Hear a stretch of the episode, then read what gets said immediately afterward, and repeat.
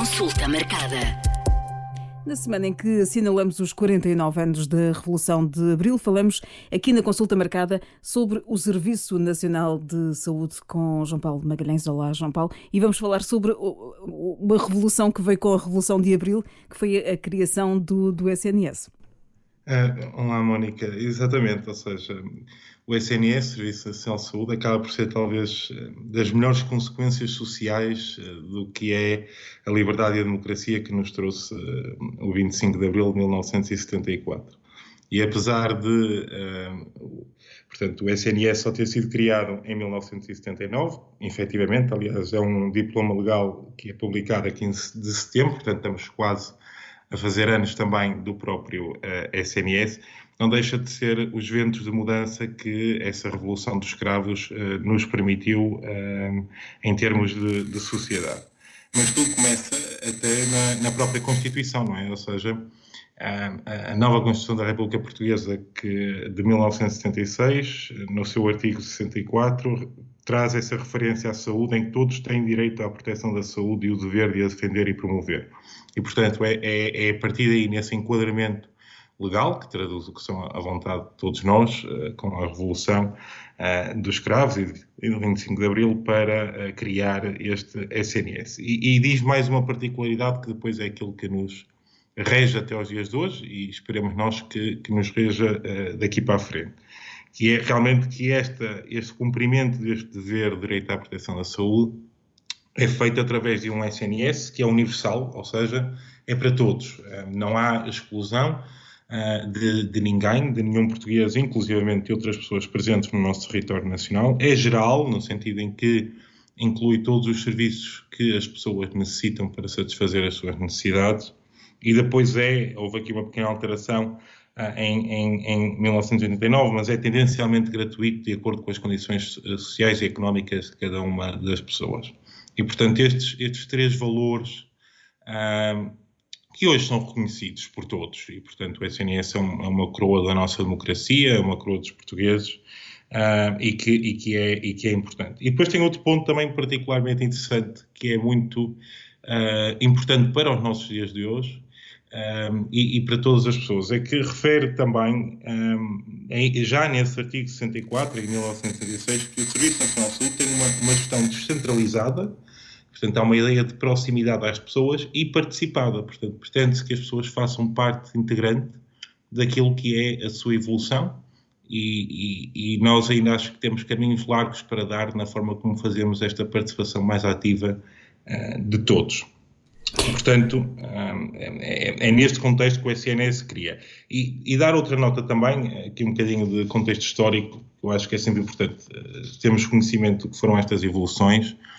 Um, o, o, nosso SNS baseia-se no que era o modelo inglês, que já existia há mais anos, uh, o conhecido como o NHS, portanto, do ponto de vista da tradução, é literal para o Serviço Nacional de Saúde. E, e portanto, nós fomos, entre aspas, buscar a ideia. Uh, ao, Reino Unido da implementação do nosso, do nosso SNS. Eh, e que desde então, desde a sua criação,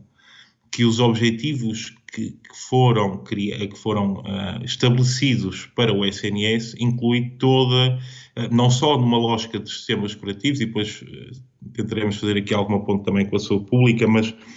não só numa lógica só de tratar a doença, mas logo também de promover a saúde, de vigiar a saúde, e assente muito fortemente o que são os cuidados primários, os centros de saúde e os cuidados hospitalares que na altura já existiam e ainda assim uh, uh, com uma necessidade de, de, evolução, mas a questão dos cuidados primários, dos centros de saúde foi um, um ponto importante e, e, enfim, no qual Portugal até é um exemplo internacional na forma como desde cedo criou os centros de saúde e que permitiu nós evoluímos muito todos uh, na, nossa, na, na saúde dos portugueses. João Paulo, uh, diga, diga. Eh, se calhar eh, vamos dar aqui exemplos práticos e, e se calhar já, já tomamos tudo o que temos como garantido e como se existisse desde sempre, mas não. Do que é que mudou nestes 44 anos? Do que é que hum, para nós agora é, é, é óbvio, mas há 40 anos não, na saúde, no, no acesso à saúde? É, é, é, sim, aliás, até tinha a ver com o próprio uh, modelo de, de, organização até, até do governo e, e tudo. Ou seja, o, o, que mudou foi uma maior prioridade concedida à saúde, em primeiro lugar. Esse é um ponto importante porque o Ministério da Saúde nem sequer existia. Era, era havia uma Secretaria de Estado que pertencia, que, que, que era o Ministério dos Assuntos Sociais e depois havia uma Secretaria de Estado específica. Agora não, portanto, o Ministério da Saúde tem o peso que tem, aliás, tem o peso uh, na sociedade e faz parte das notícias no, no, no do dia a dia. Depois, outra, outra, outros pontos que mudaram é, é essencialmente tem a ver com uh, nós, nós nos, no, nos, anos, nos anos seguintes, nos anos 80, anos 90, houve uma, uma, uma lógica de aprendizagem mas é essencialmente a partir dos final dos anos 90 e início dos anos 2000 em que começamos a ter efetivamente ah, uma rede muito mais alargada do que são os centros de saúde, onde as pessoas têm um médico de família, toda essa concepção que hoje nós damos por garantida e que discutimos, por exemplo, o que é a falta do acesso ao médico de família, ah, isso é uma discussão que tem 15, 20 anos, portanto é algo que é muito recente e é, é deste século ah, em particular, porque até então não havia uma, uma uma capilaridade tão grande assim destes centros de saúde em todo o país. E, portanto, esse, esse é um ponto importante e que, e que, é bom. É bom essa discussão que existe hoje em dia, porque significa que damos como adquirido esse ponto. Mas há aqui outra, outra questão importante que tem a ver com o que é. Hum, o crescente da, das necessidades das pessoas, porque nós, se à data tínhamos um problema, nomeadamente com doenças infecciosas, e todos recordamos muito bem disso, nós neste momento, felizmente, e já falaremos um bocadinho da pandemia pela Covid-19, mas a, a verdade é que o grande problema em termos de acesso à saúde que temos atualmente é em termos de cumprimento de, de tempos de resposta garantidos, ter uma, um acesso a uma consulta a tempo e horas, porque temos também outras necessidades que não são só necessidades agudas, digamos assim. Ou seja, temos uma expectativa enquanto cidadãos de que os, os centros de saúde e os hospitais nos vão corresponder ao que é o acompanhamento ao longo de toda a nossa vida. E, e, e, já agora, eh, Mónica, se me permite, uh, só dar aqui um toque em relação à saúde pública, que a saúde pública, é, ou seja, nasce bem antes do SNS e isso é um ponto importante. Portanto, se nós pensarmos na Direção-Geral da Saúde, que agora tornou-se uma instituição também para o bem uh, bastante conhecida na população portuguesa, que foi criada em 1899, portanto tem, tem diferenças contemporâneas muito grandes. Mas estamos em plena Semana Europeia de Vacinação e dizer que o próprio Programa Nacional de Vacinação, que é uma grande conquista de todos, uh, e que hoje em dia ainda tem imenso sucesso, uh, foi iniciou-se a 4 de outubro de 1965, portanto são tempos anteriores, mas que ainda hoje fazem vingar, são coisas que nós damos como garantidas que existem, uh, que ao fim de uh, várias décadas de, existência e que fazem com que nós, uh, ainda assim, tenhamos todas as expectativas de que elas sejam cumpridas e habitualmente são, felizmente, para todos. E, portanto, eu, eu estes pontos diriam que eram os mais importantes. Agora, temos é, recentemente, dois grandes, um, um duplo desafio enorme. Um, e, a, e, a, pandemia pela Covid-19 veio, enfim, uh, trazer coisas boas e coisas más nesse duplo desafio. Um, um é efetivamente as pessoas garantir-se o acesso atempado a todas as pessoas. Nós sabemos que hoje em dia, uh, quando falamos, por exemplo, no, no, muitas vezes nos caos a nível dos serviços de urgência, no crescimento do setor privado em Portugal, no, na utilização dos, dos, dos seguros de saúde, nos atrasos para consultas ou urgências que acontecem muitas vezes com meses a nível de, de especialidade hospitalar. Tudo isso são expectativas das pessoas que têm relativamente a um SNS que parece não corresponder de forma atempada aos problemas e às necessidades que têm. E isso também advém de que a procura está a ser muito maior do que a capacidade de oferta que o SNS, eh, em particular, eh, tem. Portanto, esse, esse é um ponto. E depois vamos mantendo todas estas uh, ameaças de saúde pública, como tivemos a pandemia pela Covid-19, que vem criar um, um esforço adicional e que, eh, para as quais, e nós já discutimos eh, até no âmbito deste podcast, que nem sempre estamos preparados para elas e de forma a conseguir, ou seja, quando nós falamos em resiliência, agora utiliza-se muito este termo, resiliência um sistema de saúde, em particular com a SNS, é ter capacidade de, perante estas necessidades agudas que surgem de ameaças, também conseguir continuar a, a, responder às restantes necessidades das pessoas e não haver atrasos, como vimos, por exemplo, relativamente a diagnósticos e, e a tratamentos no âmbito, uh, por exemplo, de tumores uh, malignos e de, de cancros, de forma geral. Portanto, este, este é, é, um dos desafios. O outro desafio é perante a carga de doença que nós temos hoje em Portugal, em que realmente quase um em cada dois portugueses tem algum tipo de doença, nós temos que fazer mais e melhor para prevenir que essa doença aconteça. E o SNS hoje em dia não pode ser o mesmo da forma como foi desenhado inicialmente. Ou seja, nós não podemos continuar numa lógica de que uh, ele é essencialmente curativo e centrado só no, no indivíduo. Não, nós, e é aqui que entra também o papel da saúde pública. Ou seja, um SNS moderno e para os próximos 50 anos tem que ser capaz de reconhecer o papel da saúde pública na sua vertente de promoção da saúde e prevenção da doença e, ao mesmo tempo, esta saúde pública ter também capacidade em termos de, de, organização de serviços e de conexão para desempenhar o seu papel de forma de uma abordagem mais populacional. E este SNS não, não, não, não está capacitado para isso? Não, a forma como foi neste momento, neste momento há transformações organizativas a decorrer que podem trazer, que são importantes. e, e podemos discutir um bocadinho a seguir. Mas neste momento não, e não, e não é Quer dizer, não é culpar o nosso SNS. Todos os sistemas de saúde sofreram desta, deste, sofrem deste problema porque tem a ver com o seu desenho inicial. Ou seja, eles foram criados inicialmente numa lógica de tratar rapidamente as pessoas para as doenças que tinham. E tal como eu disse, foi numa lógica muito inicial para doenças infecciosas, quando passamos a ter, nomeadamente, doenças crónicas, porque felizmente conseguimos uh, conter e controlar essas doenças e conseguimos diminuir a mortalidade infantil, a mortalidade materna e prolongar a vida das pessoas, passamos a ter que lidar com estas doenças crónicas. E o problema é que estas doenças crónicas, as necessidades que elas têm também são crónicas e, portanto, o SNS, do ponto de vista de acompanhamento de toda a população, necessita claramente uma, de uma transformação na sua forma e no seu modelo organizacional. E é nesse ponto que, neste momento, ele não está desenhado para isso e, e, e, necessita de ser redesenhado para isso. Nós falamos muitas vezes na questão de colocar mais dinheiro no SNS e, e muitas vezes não tem a ver é com a forma como nós alocamos melhor esse dinheiro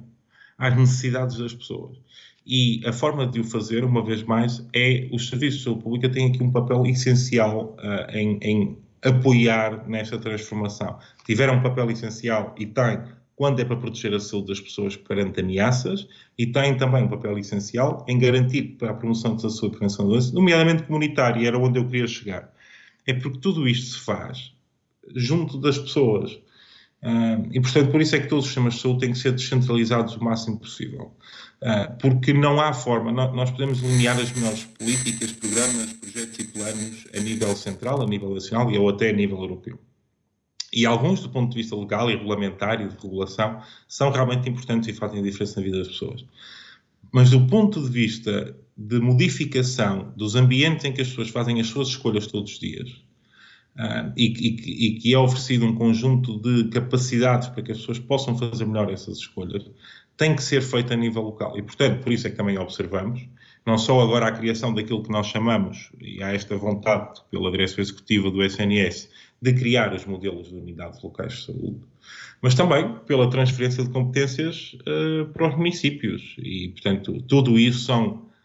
estratégias uh, que pretendem vir uh, reforçar e reformular um modelo de, de governação e de, e de, prestação de cuidados do próprio SNS, que tem essa responsabilidade social para o desenvolvimento do, da nossa sociedade pelo que percebo, João Paulo, é a promoção, a criação de a existência de equipas uh, locais para promoção de saúde, é isso? Sim, é, é, por um lado, ou seja, assumirmos que grande parte de, desta prestação de cuidados não vai ser feita uh, dentro dos serviços de saúde e sim na comunidade. E para isso precisamos de uh, informação, informação importante para que nós façamos aquilo que chamamos de saúde pública de precisão, através entre aspas agora, microdiagnósticos, por exemplo, em que, numa lógica de apoio à gestão, dizemos a maior parte de um problema em particular, por exemplo, vamos, vamos supor que uh, há uma comunidade, há um subgrupo populacional numa determinada cidade que tem que está mais exposta a um problema ou, ou a um problema ambiental, uh, de qualidade de ar, ou até um problema do ponto de vista de, de consumos ou, ou, ou até uh, de ofertas alimentares, enfim. E, portanto, nós identificamos aquela população. E depois temos que usar os recursos que existem, não só de meios em termos de equipas, mas também financeiros, para sustentar essas equipas e outras intervenções, campanhas de comunicação, enfim, para que nós façamos uma,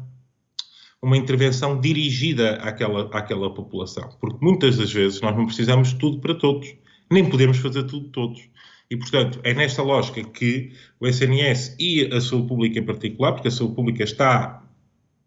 os seus serviços estão a olhar numa lógica populacional e para todos e tem esse tempo, o tempo aqui como recurso é muito importante, para estar a produzir esta informação de apoio à decisão e dizer é ali que nós temos que intervir ou é lá neste, neste fator de risco ou naquele problema. E depois coordenar todos os esforços uh, comunitários que existem para dirigir essa, essa, essa intervenção. Eu posso dar dois, dois ou três exemplos concretos que podem aqui ser, ser também importantes. Nós, nós, no âmbito da transferência de competências, ah, as câmaras passam a ter, e que já tinham, enfim, enfim do ponto de vista de mandato, tinham, mas, mas agora é mais ah, plasmado nos, na, nos instrumentos legais, ah, de dizer, de, de, fazer mais atividades no âmbito da, da promoção da saúde e prevenção da doença.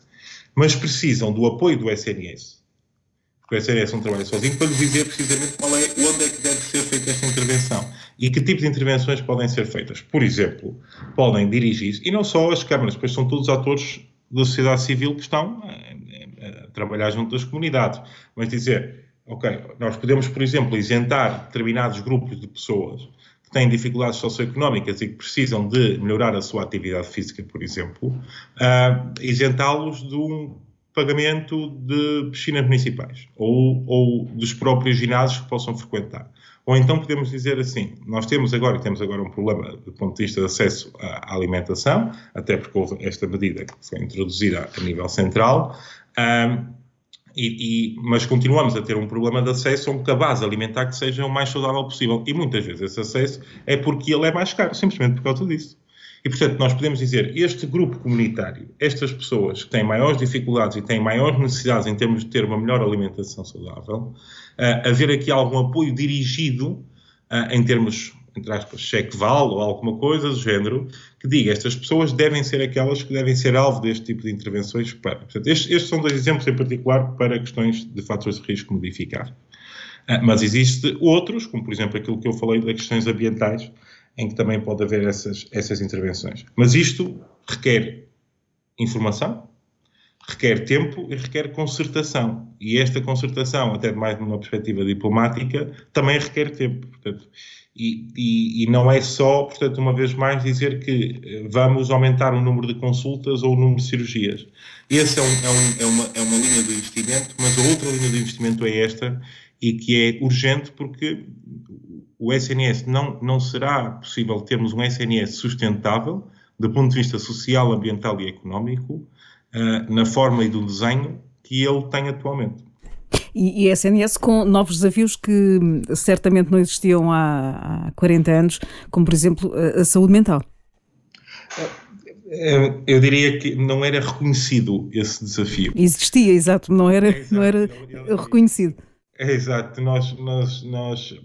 também fruto da democracia e da liberdade, não é? Uh, há muitos pontos, eh, até se falarmos das questões de, de, de concessões e de apoio de serviços uh, de apoio sexual e tudo, são, são concessões que a democracia e a liberdade felizmente trouxeram e que permitiram haver um reconhecimento de muitos, de muitos desafios que não, não eram assim publicamente feitos. E a saúde mental é, é um deles. E, e, ainda bem que a Mónica refere, porque a saúde mental era um, é mais um bom exemplo de como uh, a reformulação da forma uh, em como está organizado o SNS é um ponto essencial, porque a saúde mental realmente, e agora recebeu este impulso, uh, porque realmente durante a pandemia pela Covid-19 houve uma, um, vários, vários riscos acumulados, e portanto em todos os estratos uh, etários, um, e que nós agora uh, felizmente está na voga do dia e, e, temos muitas pessoas que vivem em sofrimento de saúde mental que não, que não são as patologias graves e, portanto, nós, nós para as patologias graves continuamos a ter os serviços de psiquiatria, continuamos a ter os hospitais de psiquiatria em que uh, uh, tentamos chegar a esses problemas graves e tentamos depois fazer uma integração na comunidade e esse também é, é, um, é um princípio muito, muito importante atualmente. Mas a grande parte das pessoas que têm sofrimento mental neste momento são as pessoas que estão em idade ativa, até muitas vezes fruto das suas condições de trabalho, que isso também é outra questão, as questões da saúde ocupacional uh, e da medicina do trabalho, que também deve fazer, é fazer uma parte, é uma parte importante da intervenção futura uh, e necessária, futura, atual e futura e necessária por parte do SNS, para garantir que uh, essas pessoas têm acesso a um conjunto de medidas, como por exemplo estas que falamos, mas também farmacológicas, acompanhamentos de psicoterapia, enfim, vários tipos de medidas que revertem rapidamente uma situação que pode ser que é reversível e que é temporária e que a pessoa não precisa de viver anos e anos e até às vezes acumular um conjunto de riscos e maior sofrimento que depois torna mais complicada a, resolução desse problema. E para tal é uma vez mais é, é uma vez mais esta questão de criar ligações comunitárias, identificar onde é que são os grupos e as pessoas que mais necessitam destes apoios e identificar do lado dos, do, do, de todos os atores da sociedade civil quem é que pode ajudar a prestar estes apoios. Porque se nós vimos hoje em dia, eles cada vez existem mais, eles estão é fragmentados. Nós hoje vemos muitas, muitos projetos e planos e programas dirigidos à saúde mental. Ah, numa mesma comunidade podem haver diversos. O problema é a sua concertação. E é aqui, uma vez mais, onde o papel dos serviços de saúde pública é fundamental, é garantir que há esta concertação através do poder do consenso. Nem todos, uma vez mais, nem todos podem fazer tudo ou não devemos. Temos que ser mais. Um, temos que alocar melhor os nossos, os nossos recursos, porque eles também são muito escassos. E, portanto, é, é dizer, ok, este, esta pessoa, estas pessoas precisam de uma consulta de psicoterapia. Quem é que pode providenciar essa consulta e como é que eh, se gere eh, os custos dessa mesma consulta? Esta pessoa precisa de um acesso a algum tipo de prescrição a complementar essa consulta. Como é que se faz esses, esses, esses percursos? E depois, enfim, podemos ter aqui três ou quatro vias, como por exemplo aquelas que falei. A atividade física sabemos que é um fator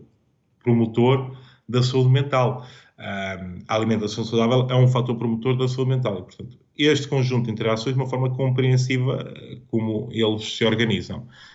O que neste momento torna a dizer é que o que acontece é até há as iniciativas, mas elas são ou muito verticalizadas, até por setores governativos, Uh, e, e, depois acabam por ser fragmentadas do ponto de vista local e próximo das E não chegar a, a toda a gente. João Paulo, uh, para os médicos de saúde pública, qual é que é a revolução mais urgente que tem que acontecer no Serviço Nacional de Saúde? É, eu, eu, destacaria isto em, em, em, em dois pontos essenciais. Um, portanto, nós, nós, por um lado, e começo pelo nível mais próximo das pessoas, é efetivamente, nós estamos, o, o e até para, para, conhecimento de todos uh, os que nos ouvem, acho que é importante, tanto o SNS, neste momento, fruto também da, da criação da Direção Executiva do Serviço Nacional de Saúde, está a avançar num modelo organizacional que se chama Unidades Locais de Saúde. E este modelo organizacional consiste em colocar debaixo uh, do mesmo chapéu, digamos assim, um, o, o, os vários níveis de cuidados, sejam os cuidados subprimários, os cuidados hospitalares, os cuidados continuados e a saúde pública. E, e, e, o que nós defendemos é que, do ponto de vista para este modelo funcionar verdadeiramente, perante tudo o que nós discutimos até, até agora, é necessário que todos eles estejam devidamente representados na forma, nos seus devidos conselhos de administração. Ou seja, não seja um modelo que vá ficar totalmente refém dos cuidados hospitalares, porque habitualmente é isso que, que, também acontece, mas que haja uma equidistância entre todos os cuidados e que, portanto, a próprios serviços de saúde pública, tal como os demais eh, cuidados, que são individuais, os de saúde pública e cuidados populacionais, tenham, eh, estejam equidistantes e, do ponto de vista até organizacional, tenham um departamento, ao qual nós chamamos de Departamento Local uh, de Saúde Pública. E depois há o Departamento dos Cuidados Primários, que é dos Centros de Saúde, o Departamento dos Cuidados Hospitalares e depois a componente dos cuidados uh, continuados. E, portanto, esta representação para que haja uma maior integração não só na jornada dos utentes quando necessitam dos seus cuidados, mas também do ponto de vista individual, mas também que haja uma coerência em termos das prioridades e das necessidades do ponto de vista populacional, é essencial que isto aconteça e um, ehm, esse é algo que nós defendemos e que, que neste momento é, é, é, necessário que isso aconteça uh, na criação destas novas unidades locais de saúde. E, por outro lado, tem que haver uma coerência vertical nós o que estamos a assistir e que vimos, ou seja, nós vimos de um esforço enorme de todos, da sociedade inteira, mas em particular uh, dos, dos, serviços de saúde pública, que eh, não só a nível local, mas a nível regional e a nível nacional. E que, até vindo do que são as orientações europeias eh, que têm-se ao nível da União Europeia, que têm sido promovidas junto de vários países, que é um reforço dos serviços de saúde pública, na, com, nas suas várias vertentes. Nós também precisamos de reforçar os nossos serviços de forma concertada e integrada, mais uma vez. E uh, não, não é algo que nós estejamos a observar neste momento que esteja a passar-se em Portugal. Não nos podemos esquecer que, neste momento, a Direção-Geral da Saúde, que é, digamos, a casa-mãe do ponto de vista da saúde pública, claramente necessita de uma reformulação e necessita de uma maior, uma melhor estruturação e organização também e de, e de, mais recursos. Eh, foi altamente investigado durante a pandemia, mas ainda assim foi dando a resposta que os portugueses pretendiam e, portanto, isso é, é importante. Mas eh, nós estamos num processo de renomeação de um novo diretor ou diretora-geral da saúde, Uh, e isso é importante, há um momento de passagem de pasta, e, mas também é preciso um reforço interno que não seja a espartilha das suas funções uh, e das suas competências internas por várias instituições, porque isso não vai contribuir em nada para o que é uma integração, uh, uma maior integração e concertação, precisamente destes vários serviços e funções que é necessário dar. E, portanto, este, este, esta, esta coerência vertical é também importante e que tem a ver com a interligação nacional e já agora dar nota que também aqui uh, uh, nós temos uma outra grande instituição, que é o Instituto Nacional de Saúde Dr. Ricardo Jorge, uh, em que é essencialmente o laboratório de referência um, nacional e que também deve continuar a assumir essas funções em termos de laboratório de referência de apoio também ao que é a Direção-Geral da Saúde. Temos ainda aqui um, no intermédio, níveis regionais, que estão ainda há uma grande incerteza. Há uma grande incerteza porque não só o que é a nossa organização político-administrativa, mesmo se pensarmos do ponto de vista de regionalização, sim ou não, o que vai acontecer, eh, mas neste momento o que estamos a assistir é, portanto, as CCDRs, as Comissões eh, de Coordenação e Desenvolvimento Regional, estão a assumir grande parte das competências, não só do setor da saúde, mas dos vários setores governativos, mas em particular na saúde, temos ainda alguma dificuldade em perceber como é que vamos encaixar uh, os níveis regionais ah, de saúde pública, uma vez que os de saúde eram mais uh, do ponto de vista de apoio administrativo, uh, mas os de saúde pública têm funções importantes, no, nem que não seja no que é a cadeia de autoridades de saúde, que deve ser reforçada e preservada e, e que está interligado com aquilo que nós até já falamos aqui anteriormente, que é um, uma correta definição do enquadramento legal através de uma lei de emergências de saúde pública. João Paulo, já falámos aqui da pandemia, depois de três anos de um grande esforço por parte do, do Serviço Nacional de Saúde, dos profissionais de saúde. Uh, podemos ficar uh, tranquilos uh, ou, ou, ou, ou, podemos pensar que pode haver aqui algum risco de ruptura do, do Serviço Nacional de Saúde se não houver aqui uma reformulação urgente? Eu, a, tranquilidade, ou seja, eu acho que nós devemos ter sempre um ímpeto, um pequeno, pois a intensidade desse ímpeto, uh, mas um ímpeto de mudança é sempre importante e nunca devemos descansar isso deve ser parte de todos. E felizmente acho que tem sido parte de todos, de todos, quando digo toda a sociedade, todos os portugueses, uh, porque vemos-lo refletido no que é as nossas discussões do dia a dia, que vem nos, nos órgãos de comunicação social, quando há eleições, o que é que é uma das prioridades também discutida, e portanto, esse é um ponto importante. Eu, eu, eu não, não, não serei, e penso que nós todos eh, na Associação não seremos assim tão uh, negativos em termos da ruptura do próprio Serviço Nacional de Saúde, ou seja, é algo que é. Uh, a pandemia mostrou que há uma capacidade de elasticidade muito grande uh, em tempos de solidariedade e, portanto, nunca chegaria ao ponto da ruptura. Agora, efetivamente o que é necessário fazer, tem que haver aqui alguma coragem na tomada de algumas, de algumas decisões. E, em particular, como, como Mónica referiu, quando falamos no que é a força de trabalho da saúde, os recursos humanos da saúde, que é um problema, vez mais, que não é único nosso, mas que, após três anos de grande esforço, com uh, condições de trabalho em que levaram também muita, a muitas situações de desgaste físico e mental dos próprios profissionais. Estamos inseridos num contexto da União Europeia em que a mobilidade de bens e serviços é importante, é reconhecida e, portanto, as pessoas, nomeadamente nos países mais uh, do norte da Europa, uh, muitas vezes são oferecidas melhores condições em termos remuneratórios e até uh, de, de, outro, de, outro, tipo. E, portanto, tudo isto são desafios que, para o nosso Serviço Nacional de Saúde, e depois desafios internos também, nomeadamente dois que eu esqueci-me de referir, é que temos o setor privado também em crescente e temos zonas do país que são zonas... Um, eh, que necessitam, ou seja, zonas mais, mais do interior e, e rurais, em que também a fixação, a atração e fixação de, de, de profissionais de saúde é mais difícil.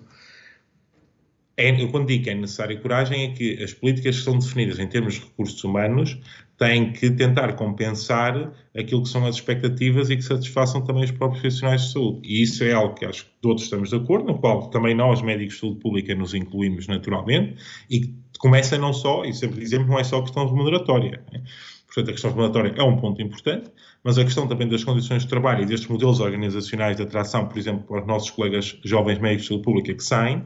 ter condições de trabalho nas suas, nos seus serviços de saúde pública, eventualmente neste departamento locais de saúde pública, que sejam melhores. Agora, do ponto de vista de ruptura, não, não, não, não, não parece. Tem é que haver uma maior capacidade, sob pena de começarmos a não conseguir cumprir os objetivos e os desígnios para o qual o SNS foi desenhado, que é garantir ganhos em saúde da população e, sobretudo, eh, ganhos em termos de equidade na saúde porque o que nós sabemos é que se isto não for cumprido, começam as pessoas que têm piores condições socioeconómicas a ficar para trás. E esse é o grande problema uh, que, nós, que nós vemos. Portanto, não é uma ruptura imediata do SNS, é uma penalização desproporcional para aqueles que não têm capacidades socioeconómicas recorrer a, outros, a, um, a um outro setor para satisfazer as suas necessidades em tempo útil. Um, e, portanto, esse, esse, é que eu diria que é o maior uh, desafio que nós temos. Caso não sejamos cumpridos estes, esta, esta, nova forma de transformar o SNS uh, ah, para conseguir, e temos uma transição digital a decorrer, que é um ponto também importante e que ainda, e se calhar hoje já não teremos, ficará para uma próxima oportunidade, mas que tem grandes uh, oportunidades que não estão a ser totalmente devidamente exploradas a nível do nosso SNS. Consulta marcada.